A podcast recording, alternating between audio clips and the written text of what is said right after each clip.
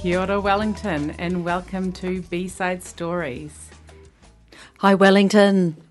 You are listening to Wellington Access Radio on 106.1 FM, and this is B Side Stories. The stories about the people that make Wellington tick. And I can tell you already, we've got a time ticking Wellingtonian in the studio tonight. My name is Perrine, I'm one of your hosts tonight. And I'm Ruth, your other host. So tell us who's joining us tonight, Ruth. Mm-hmm. Well, everybody, thanks for joining in. I hope we're going to warm you up this evening. Now, would you be alarmed if I said there is a man down our street and in his shed there are bones? Multitudes of bones hanging from the ceiling, stacked on shelves, and hidden in the shady recess of his garden Another shed with more bones and tanks crawling with thousands of flesh eating beetles. There's a skull in the tank, bloody flesh being devoured. Would you be alarmed? Fear not. The bones are not human, and none of our neighbours have been disappearing. The bones are the work of George Holly. George is Skulls Down Under, and he not only provides skulls and skeletons of New Zealand fish, birds, and vertebrae, but also does custom bone cleaning, degreasing, bleaching, repair, and reconstruction of animal skulls and skeletons. It is a fascinating subject, and it's my pleasure to have George here today. Welcome, George. Thank you. George, tell us about who you do all this for and why. Sorry, who? Who do you do all this work for and why do you do it for them? Well, I do it for them, not for them, but for myself. It's basically money. That's the first object. And who do I do it for? There's a whole variety of people I do it for, whether it's for you know institutions, such as uh, museums, uh, you know big, um, uh, you know, um, you know such as a big. Uh, companies way downtown, big government departments, museums, and individuals as well. So there's a whole variety of people out there wanting this sort of stuff. Why? Why? What do they want it for? They're lunatics. That's why. Who wants to collect bones? But people do people have all sorts of interests, whether you know, be it a stamp collecting or whatever. And um, bones are another thing which you can collect, and skulls, and people do these sorts of things. And why they do it? Well, because it shows another dimension of the creatures which you know which people are dealing with. Most people think about taxidermy, and that is the complete animal. But that is all very well, and I think it's very nice as an art form, but it doesn't tell me how the creature functions.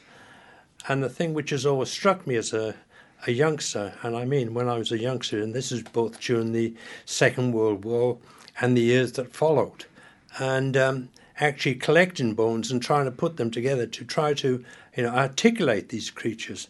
But being a youngster at that time and uh, no resources, uh, it was not, I would say, a profound uh, success. Neither was there a profound success, uh, you know, with my parents either. They showed me the door. Um, but again, following the uh, Second World War, the museums opened, uh, and we were able to, we, I, able to go downtown I think I used to get sixpence a week pocket money, so threepence downtown and threepence back up, and that gave me the afternoon down at the museums, of which I spent a considerable number of years going back and forth to these museums, namely the museum at Cardiff.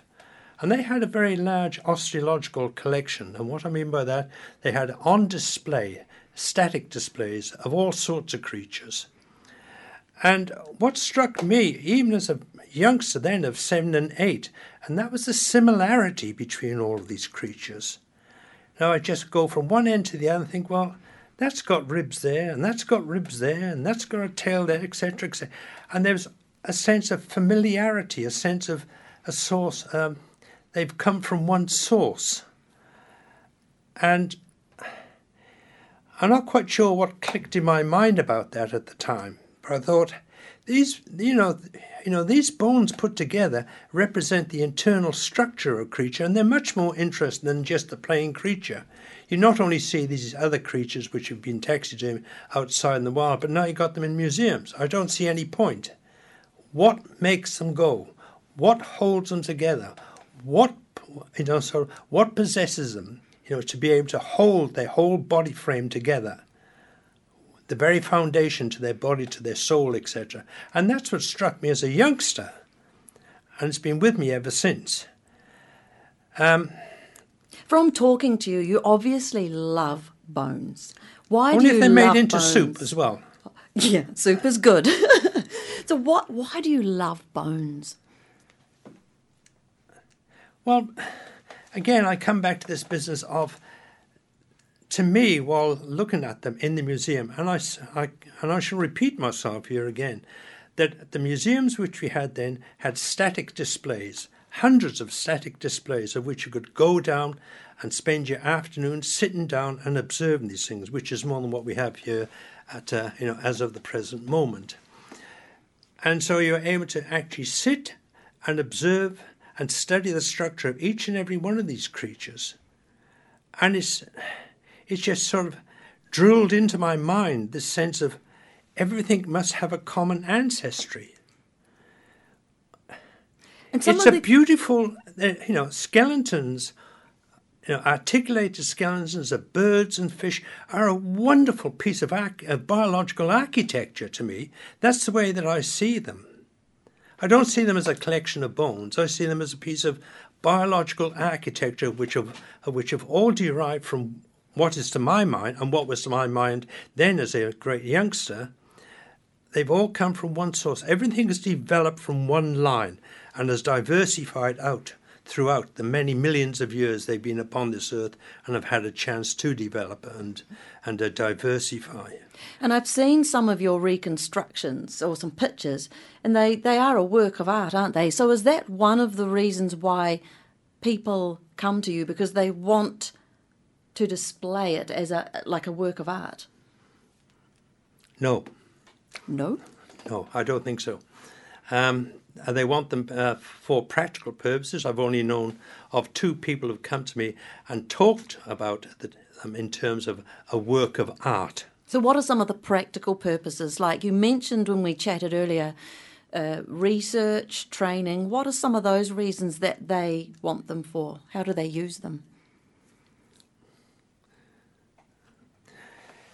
Well, I suppose they use them in terms of um, of uh, of uh, studying or displaying the kinetics of of movement of, either the legs or the body or the wings or the fins. That shows you the basic structures upon which each and every bone is so intricately interconnected in order to in order to mobilize the creature, in order for it to go forward or backwards or sideways, etc.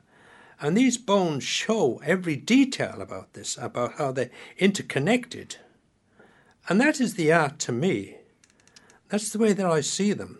So, tell me about some of the jobs that you get, and then what is the process that you have to go through with, for example, a collection of bones or a bone? Well, in the past, I've had um, from um from Codfish Island, the uh, kakapo. I've had penguins as well brought up. Now, what happens is that um, that these creatures die out in the field, and the people concerned or concerned about these projects want a skeleton of the creature, but all they've got is on the ground is a pile of bones which have been there maybe for years and been disturbed, as in the case of the kakapo, as in case of uh, of the blue-eyed penguin penguin project way down in um, um, you know Dunedin. They give me a box of bones, and they've asked me, "Can you reconstruct?"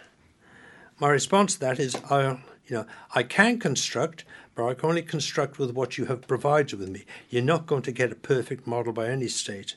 And uh, not infrequently, I've I have got back to the people and say, "Will you go out into the field again and re-examine the position of the original um, position and dig a little deeper and spread out a little further and see what else you can find because there are a number of quite um, quite intricate and quite um, uh, salient bones which are missing from here. They must be somewhere because the rats will come and eat them and drag a bit off here and a bit off there. So spread your search, and they have done this, and um, this has resulted in in uh, in uh, in say about a ninety percent um, you know complete collection of a box of bones, you know, and they and therefore first off is then identify the bones. Secondly, lay out the bones see what see what's missing and see what you could maybe insert you know because i do have a large collection of all sorts of bones uh, small bones, big bones, etc., etc. And I will call upon that collection,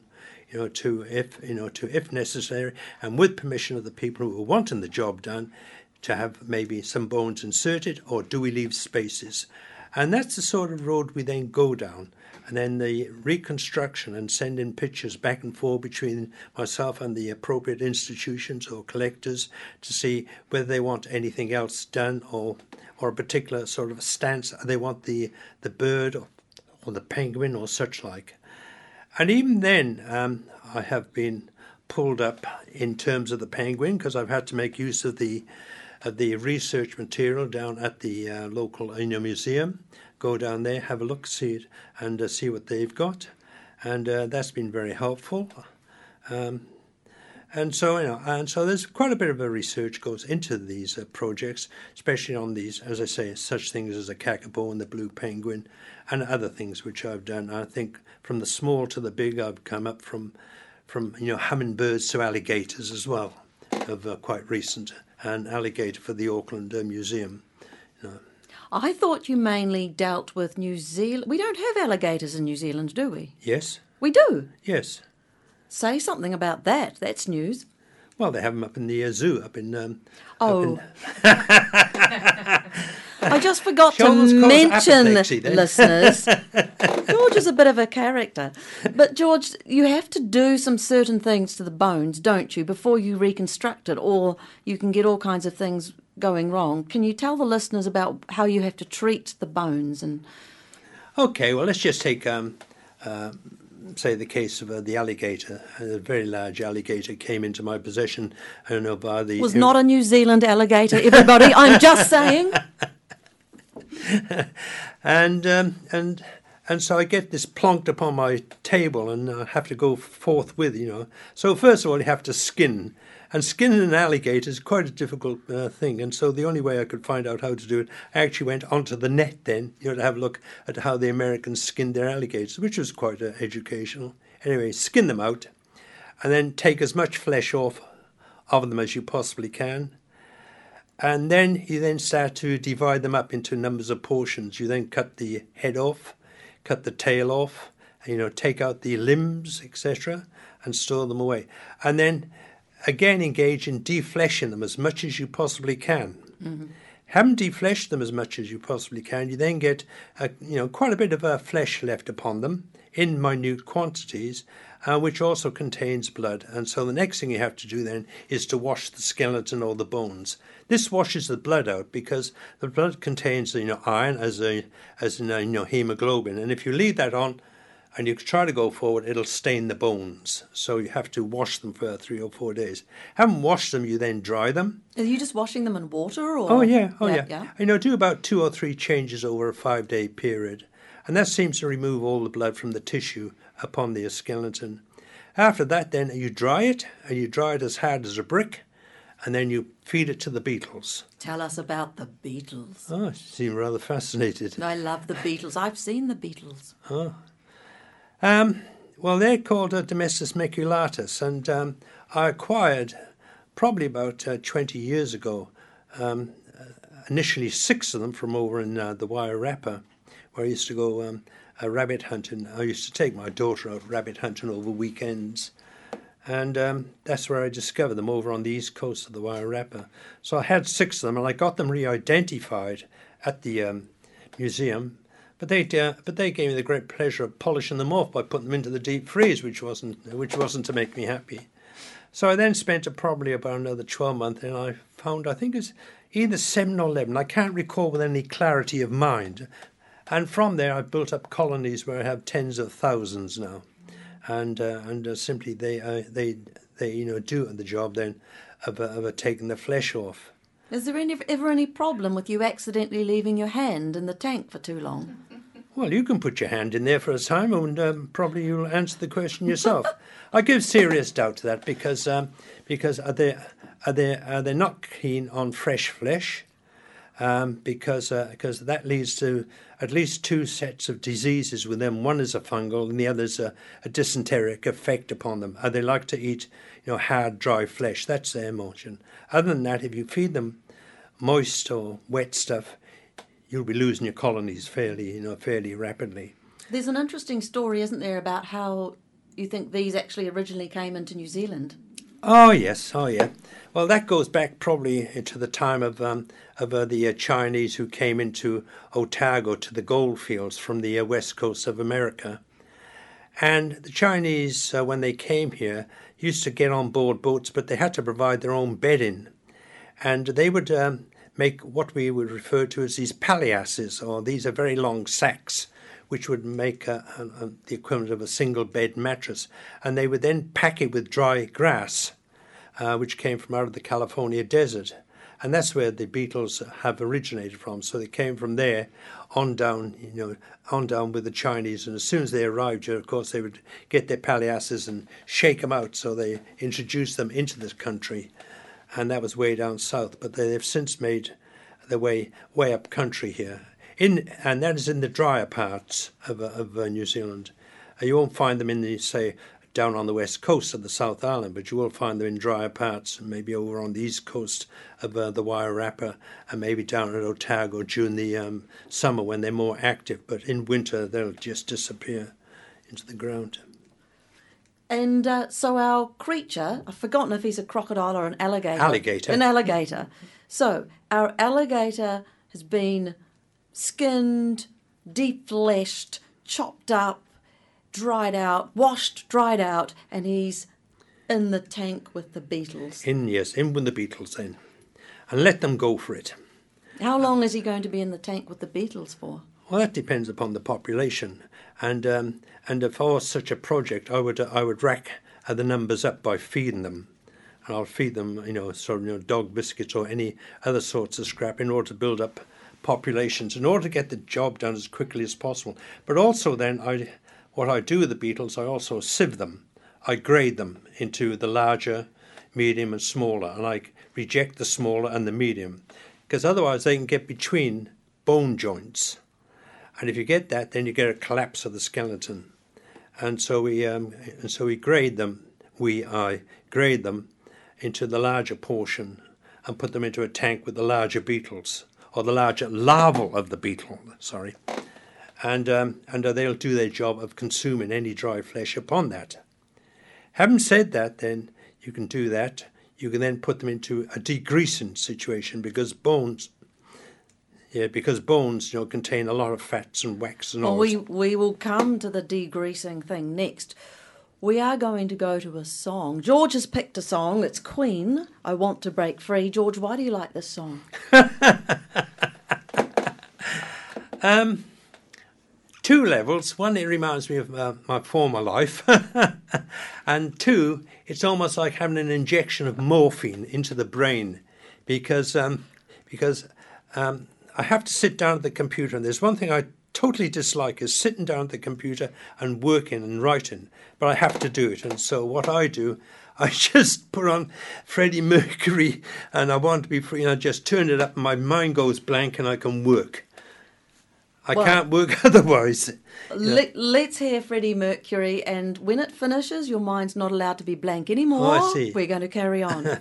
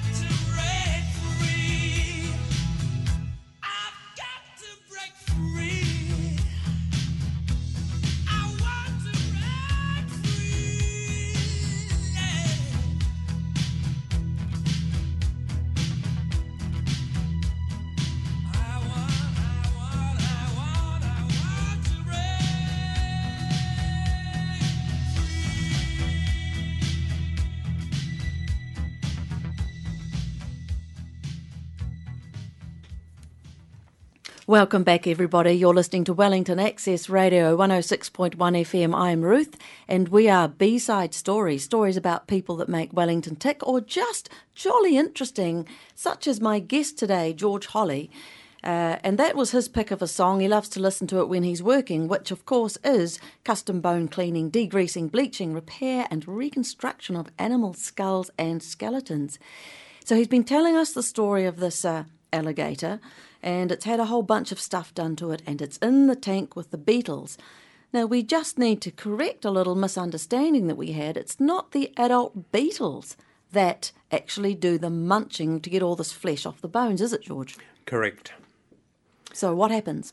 Well, you know um, uh, these beetles are in two forms, both the adult and the juvenile. The adult is as the beetle. Uh, the juvenile form is almost looking like a, a caterpillar.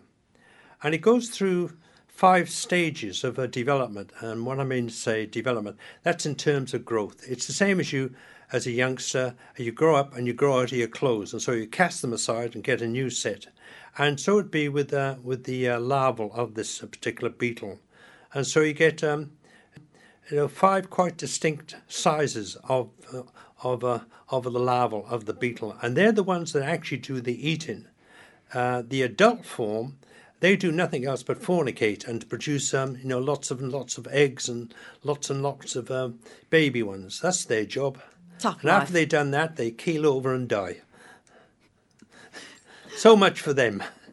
So our, our alligator has had all the uh, flesh munched off his bones by the, the lar- larvae. He's going to get degreased now, isn't he? What happens? Yeah, okay. Well, bones contain, you know, quite a considerable uh, uh, quantity of fats, oils, and waxes, but also at the actual core of all the bones are marrow as well. And um, and so, if they're not processed, namely not degreased properly, what you then get is um, uh, is the, the oils and uh, is the oils and waxes and fats basically then start to leach out over a period of time onto the surface, and this produces both a browning effect or patching of browning, and can also you know produce a fungal or a fungus or sort of fungi effect upon them as well, as well as the uh, quite unpleasant odour about them.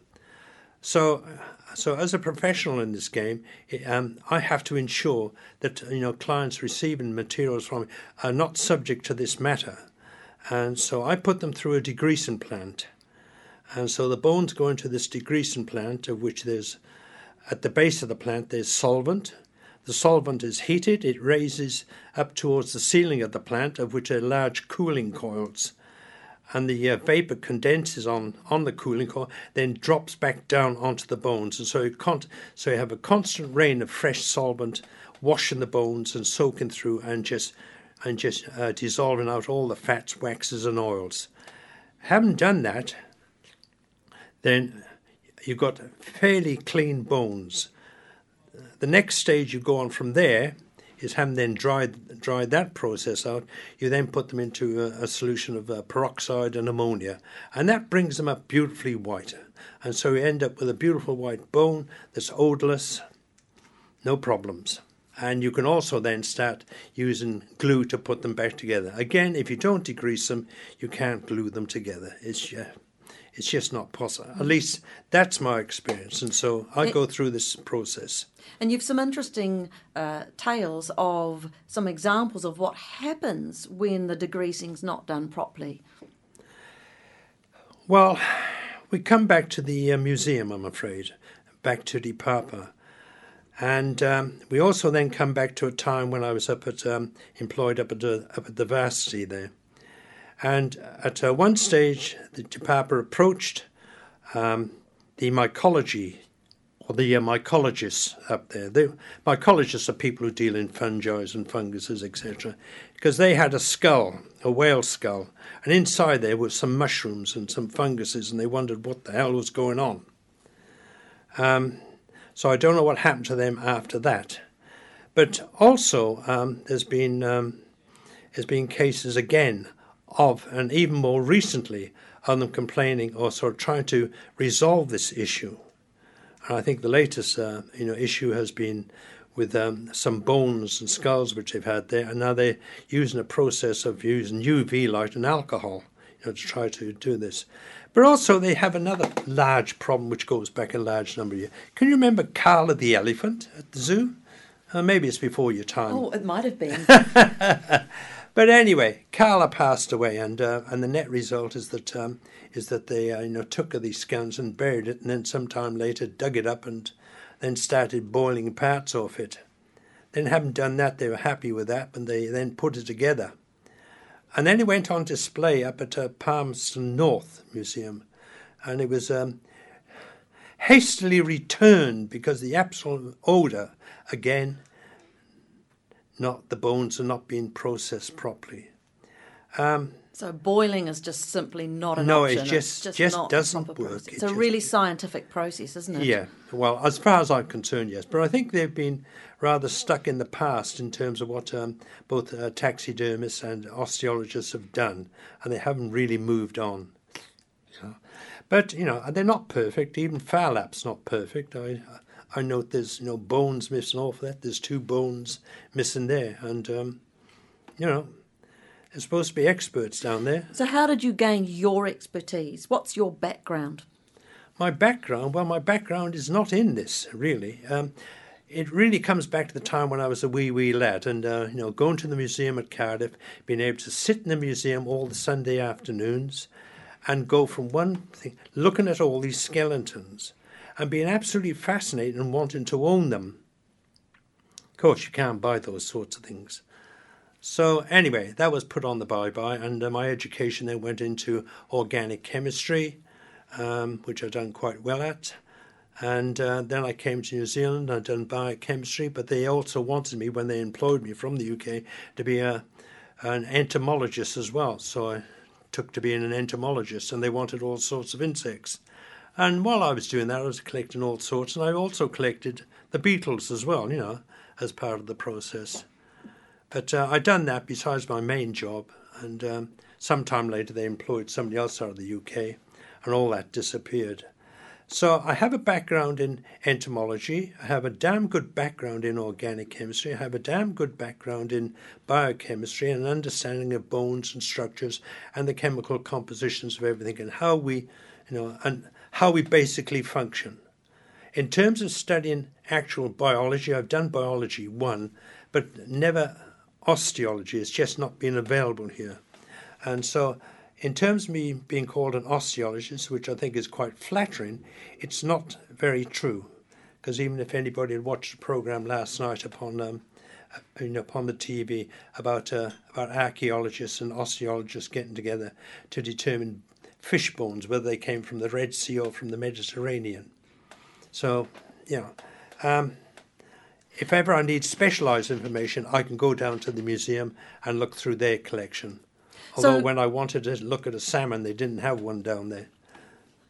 So, so our our alligator now is all his bones are cleaned, been degreased, all beautiful and white. What will you do next? Put them together. Mm-hmm. now, so how long would a project like this take, and and what would someone expect to pay for it? I don't want to discuss money. I think that's um, I Right. think that's you know out of the question. I think that's unethical. So But I'm I mean, it's not just it. like it's not just like oh, it's 50, a fifty dollar thing, is it? Oh, hems preserve us! No, no, because there's thousands. A, that that's Yeah, right, yeah, because yeah. there's a lot of time. So, Yeah. what? Tell us about the next stage of. of Well, the next stage then is to put all these bones together, and uh, that involves um, uh, the drilling of the bones and putting pins in. You know, you're no different to what you see sometimes in um, in, in uh, these um, TV programs of uh, surgeons sort of putting broken bones back there, and they're hammering away these great stainless steel rods, you know, into the leg, and then putting the leg together. You know, to a degree, it's same self thing. You know and um, and that's the way that the um, uh, the alligator was put together. A lot of pins, a lot of wire, and a lot of um, uh, a lot of Araldite. In fact, How many hours do you think it would have taken you? oh, if you could just sit down, it'd probably take about um, seventy-two, maybe hundred hours, something something to that effect. Of just doing that part, you know. And I think this is what people just don't realise what sort of times because I've been asked to do other projects and you put a quote in and they just fall over laughing, you know. Um, they just don't understand how much time people seem to have a concept about bones and skeletons and skulls. It's something which you just go and pick up out of the paddock, and that's and that's been quite a common response, you know, from people when they come to me and say, "Well, I can pick it up from the paddock." So I say, "All right, off you go. Go and pick it up from the paddock. Goodbye." And so, you know, if um, you know, if they don't appreciate it, then they really don't want it. So once you've put our alligator all back together, what next? What happens to him then? Well, he then gets crated up, and so we have to build a crate, special crates for them, so they don't rattle around inside, and then send them down to the couriers then and get them sent, uh, you know, sent up to Auckland, as is as has been the case of uh, the alligator as well. So you know, it's fairly straightforward. You know, I don't have any problem with Are there any legal restrictions or requirements that you have to adhere to within New Zealand for Oh, or yes. in between New Zealand and overseas? Yes, almost certainly so. Um, certainly within here and within uh, New Zealand, people you know contact me. They say I've got this albatross, or I've got this, or I've got the gannet, etc. Well, I can't do it. Not unless you're an institution which has a permit to uh, uh, to actually own or possess or to store that. And that has to be passed on to me. You know, otherwise, you know, you don't get things done. Uh, people say, "Well, I found it on the beach." I said, "Yes, well, that may well be so, but I still can't touch it unless you've got permission to own it, and unless you get written permission from the Department of Conservation or whatever to have it on my premises." Really? Why is that? So Well- I, I can't just if I find one on the beach, I can't just take it home and well, I guess it would smell. Well, you know what they're then concerned about is the uh, commercialization, and that's if one person does it and says, "I found it on the beach," that may well be a valid point and may well be true. But then somebody else then wants to, you know, sees what you're doing, and they want to repeat that exercise. So they go out and they kill a maybe a seal and chop its head off and say, "I found it on the beach." Well, you know that has to be stopped, and uh, that is one way of stopping it. You know, you you just don't carry these items, and you just don't sell them. And in terms of the overseas, there's um, there's a there's a trade in items, but again, you have to be fully aware of what you're entitled to send out and what you're entitled not to send out, and the restrictions in the other countries, and you have to determine that before you start exporting anyway. So the day that I discovered George, everybody, I was walking down the street with my daughter, and there was his open garage with skulls hanging from the ceiling and bones lined up. We were very fascinated. Do many people stop to chat, George?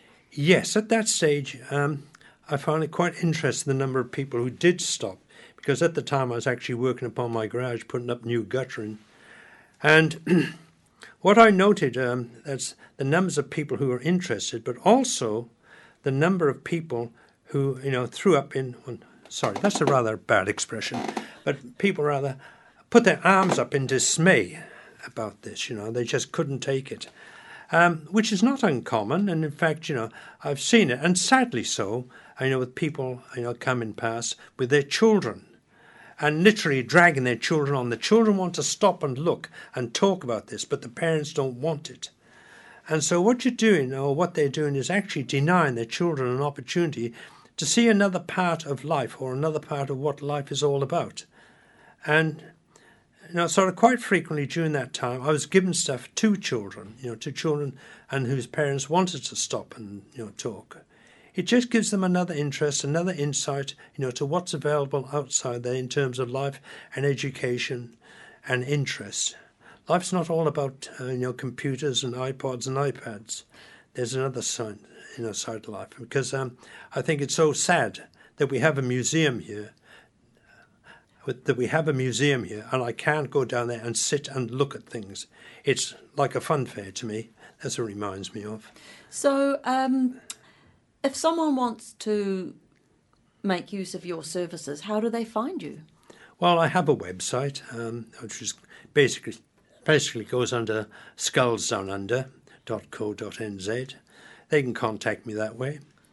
Um, but I'm also finding that uh, that word's getting around lately as well about this um, lunatic who lives up in Brookland. I can vouch for that, everyone. What the lunatic? Yeah. George, what would you do if someone requested that uh, you did their whole skeleton when they die? Uh, I would reject it. Uh, do you often have to turn down um, Yes, I do. people? What are some of the reasons? Why I turn it down? Or why, you know, why you turn people down? Well, people have uh, people have know, written to me and, and contacted me and, and implored me to do the job, but I won't do it. And that's the people who are going into hospital and they have part of their leg removed or their hand removed, and they want to preserve it. They want to keep it at home, and I can't cross that ethical, uh, uh, you know, uh, line of doing uh, human, you know, human materials. I, I just cannot do it. I don't know whether it actually requires a permit, you know, to be able to do this sort of thing because I haven't inquired about it. Because I've just said no. There are, you know, there is a line I do draw between this, and that's, you know, it's your foot, it's your leg, you know. Sorry, it doesn't matter how much you want to pay me. I'm not going to do the job. I just, I just, um, I don't think I'm squeamish by any sense of the imagination, but there's some moral and ethical lines which I just can't cross or, or won't cross, and that's one of them. Right. Well, George, it's been a great pleasure having you in the studio today. So, if any of you out there have a bone that you need uh, prepared or, or a skeleton put back together, skulls down under, George Holly is your man. Thanks very much, George, for coming in today. That's okay. It's been fascinating. Thank you, George, and um, fascinating to hear the life of or the lifespan of the alligator skeleton. He's up in Auckland. Go up and visit him. um, He's smiling. giving a wink. I don't think.